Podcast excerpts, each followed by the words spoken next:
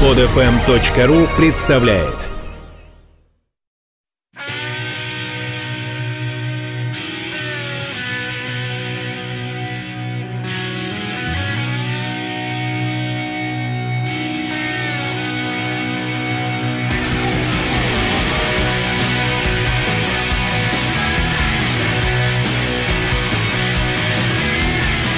Здравствуйте, друзья! Меня зовут Евгений Лазаренко, и я продолжаю делиться с вами соображениями о популярной не очень музыке как образе жизни. Сегодняшняя тема оказалась настолько серьезной, важной и всеохватной, что мы посвятим ей аж два выпуска Попа-Копа.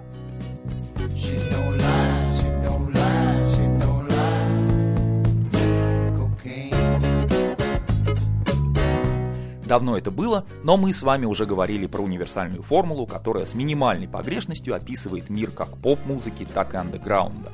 Это секс, наркотики и рок-н-ролл. Последнее слагаемое можно без ущерба смыслу заменить почти на любой жанр. Секс важен и как источник вдохновения, и как маркетинговый инструмент, и как сопутствующая часть жизни правильной поп-звезды. На этом мы тоже акцентировались. Так вот, те же функции, что и секс, параллельно выполняют стимуляторы – только результат их вмешательства в курс истории куда более весомый.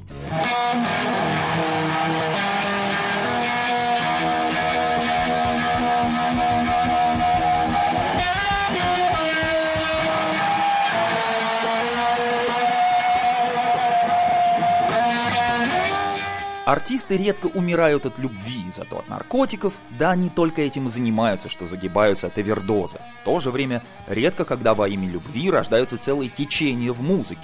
А вот стоит какому-то наркотику стать популярнее прочих, как тут же появляется новая музыка под стать.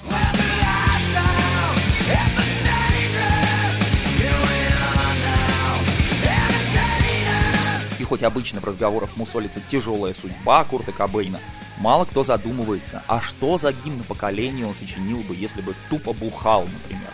А тем более, если бы трясся на рейвах под экстази, как его сверстники за океаном.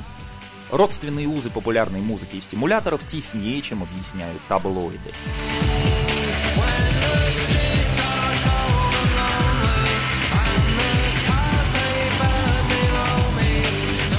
Подтолкнуть артиста к употреблению могут разные причины. Мы тут на них останавливаться не будем. Важен другой момент. Если в широком смысле, то можно сказать, ты это то, что ты употребляешь. Всякий человек подбирает стимуляторы по себе из предлагаемого ассортимента. А дальше уже стимулятор перекраивает его личность под определенный шаблон, навязывает свои правила игры. Это если человек безинициативен. Если же человек полон творческих идей, а излюбленный стимулятор не способен согнать его в гроб вот прям сразу, у них может случиться бурный и плодотворный роман, о результатах которого потом будут писать книги.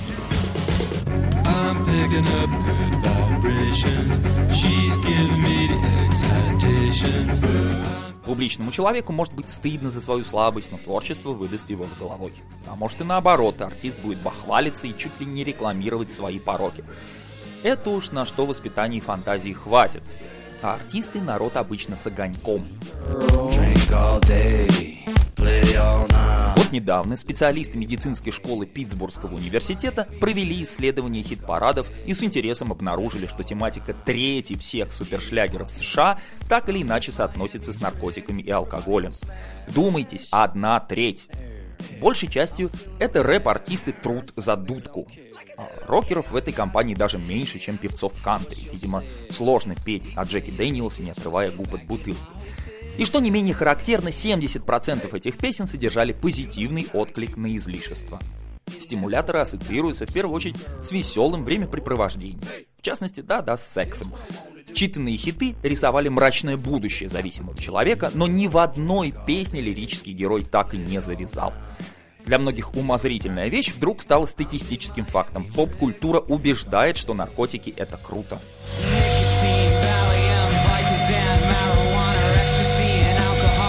Люди рафинированные по этому поводу вспоминают строку из Уильяма Блейка «Дорога избытка ведет ко дворцу мудрости». Но какой мудрости ждать от прилипшего к экрану подростка, основного потребителя поп-продукта? К моральной стороне дела мы вернемся, когда пройдем краткий курс истории взаимоотношений музыки и стимулятора.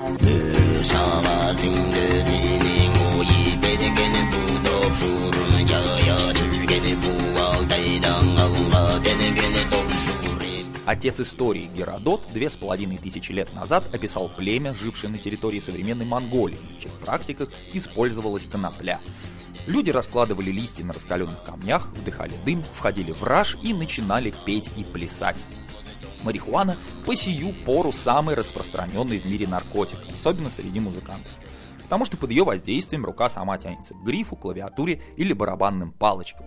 Сама по себе конопля не родит за артиста песню, но подстегнет интерес к процессу сочинения игры, подскажет неочевидные созвучия и точки зрения. Джазмены, для которых зачастую процесс интереснее результата, стали первыми откровенными планокурами. Луи Армстронг даже записал вещь под названием «Магглс», так он коноплю ласково именовал, как женщин.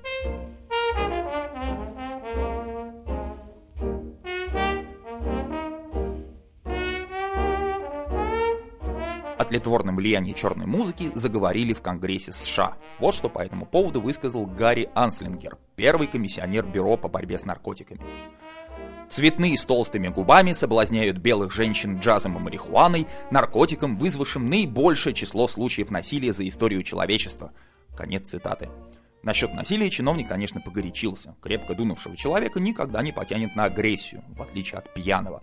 Меж тем, алкогольное лобби по всему миру очевидно сильнее конопляного. Равно как война продается лучше, чем мир. Джаз было не остановить, а коноплю в первой половине 20 века криминализировали повсеместно. В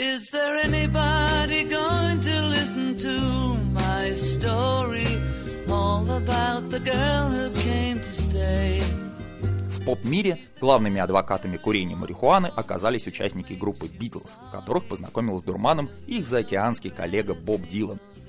Впечатление оказалось настолько сильным, что к моменту съемок фильма «Help» битлы хихикали круглосуточно, что сильно удлинило съемочный график. Но пара-тройка лишних гэгов в фильме не идут ни в какое сравнение с новизной в песнях группы. Джон начал писать куда более серьезные и интроспективные тексты, мелодии Пола стали более изысканными и разнообразными, а Джордж вообще открыл Индию и освоил ситар –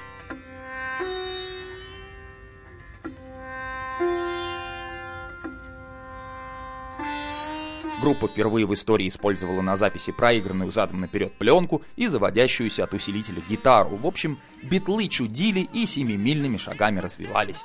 С такой властью над умами несложно было ожидать от ливерпульской четверки публичного выступления за Legalize, особенно на фоне арестов их коллег из Rolling Stones за хранение. Джон, Пол, Джордж и Ринга финансировали размещение в газете «Таймс» письма на правах рекламы, где всячески, и с моральной, и с медицинской точки зрения, отстаивалось право марихуаны приносить смех и радость людям. Под письмом вместе с битлами подписались еще 60 не последних деятелей британской культуры. На власти совесть нации не подействовала, конопля осталась под запретом в Британии как и везде. Тем более в патриархальной Японии, где Полу Маккартни посчастливилось провести неделю в тюрьме после попытки провести унцию-другую в чемодане.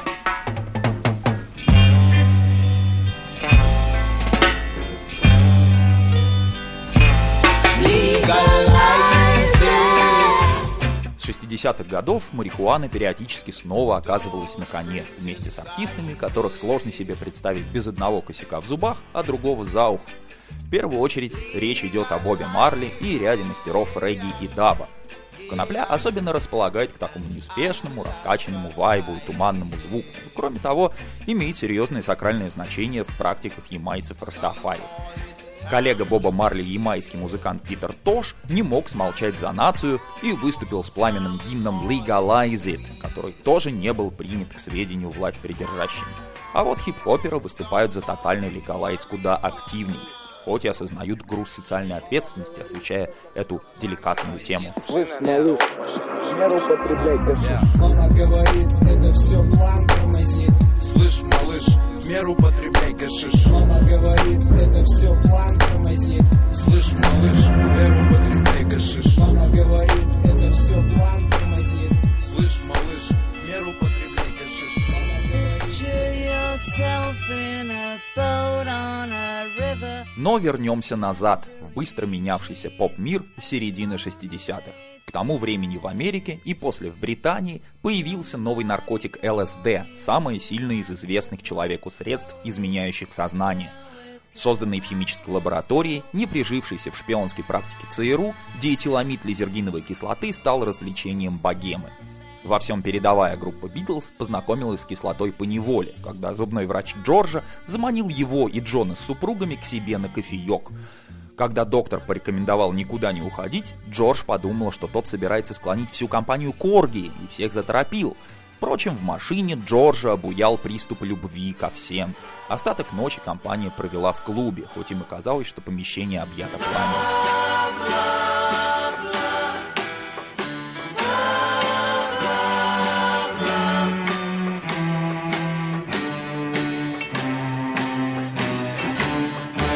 Остальные битлы попробовали ЛСД позже, но Пол был первым, кто рассказал прессе про свой опыт и поклялся, что стал чище и добрее. А дальнейшее влияние кислоты на творчество группы и вообще поп-культуру сложно переоценить. Тот джорджевский приступ любви оказался универсальным эффектом кислоты. Весь психоделический рок пронизан этим прекрасным чувством. Что уж говорить об атмосфере лета любви 67 года, когда десятки, а местами и сотни тысяч хиппи и сочувствующих в причудливых одеждах собирались по всему миру, треповали, тащились от космического рока, что-то кричали против войны во Вьетнаме и предавались сексуальной свободе. Казалось, двери познания открылись, и вот-вот любовь спасет мир –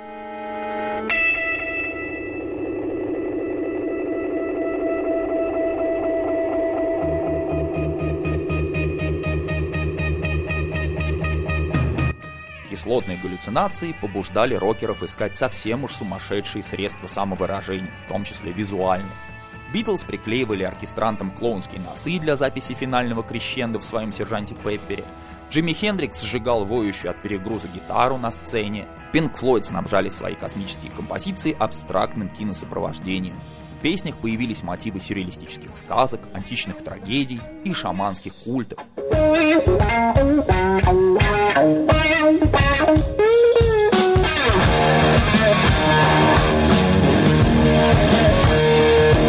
Всеобщий отходняк не заставил себя долго ждать. Двое ярых кислотников, основатель Pink Floyd Сид Барретт и Брайан Уилсон из Beach Boys, захотели так и остаться в психоделической сказке и за беспрерывное употребление довольно быстро поплатились психическим здоровьем. Прочие просто устали от постоянных перемен сознания, а кого-то, как Леннона, замучили бэт-трибы. Вьетнамский опыт показал, что одними мирными манифестациями не остановить насилие на земле. Хиппи окатило холодным душем из полицейских бранспойтов. А тут и запретительные санкции пошли. Этот момент разочарования и дезориентации после лета любви наглядно показан в страхе и ненависти в Лас-Вегасе.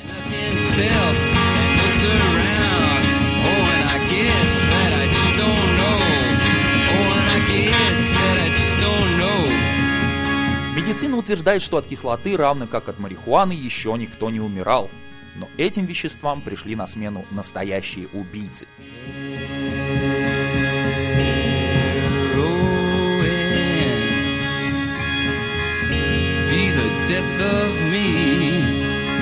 О взаимоотношениях артистов с героином и кокаином, а также амфетамином, экстази и алкоголем мы поговорим через недельку. Причем особенно внимательно присмотримся к местным звездам. Всем мир! С вами были Евгений Лазаренко и Попа Коп. Because a mana to my vein